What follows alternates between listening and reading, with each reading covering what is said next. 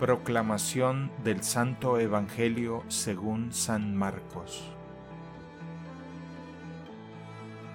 En aquel tiempo salió Jesús de la región de Tiro y vino de nuevo por Sidón al mar de Galilea, atravesando la región de Decápolis. Le llevaron entonces a un hombre sordo y tartamudo y le suplicaban que le impusiera las manos. Él lo apartó a un lado de la gente, le metió los dedos en los oídos y le tocó la lengua con saliva. Después, mirando al cielo, suspiró y le dijo, Efetá, que quiere decir ábrete. Al momento se le abrieron los oídos, se le soltó la traba de la lengua y empezó a hablar sin dificultad. Él les mandó que no lo dijeran a nadie, pero cuanto más se lo mandaba, ellos con más insistencia lo proclamaban.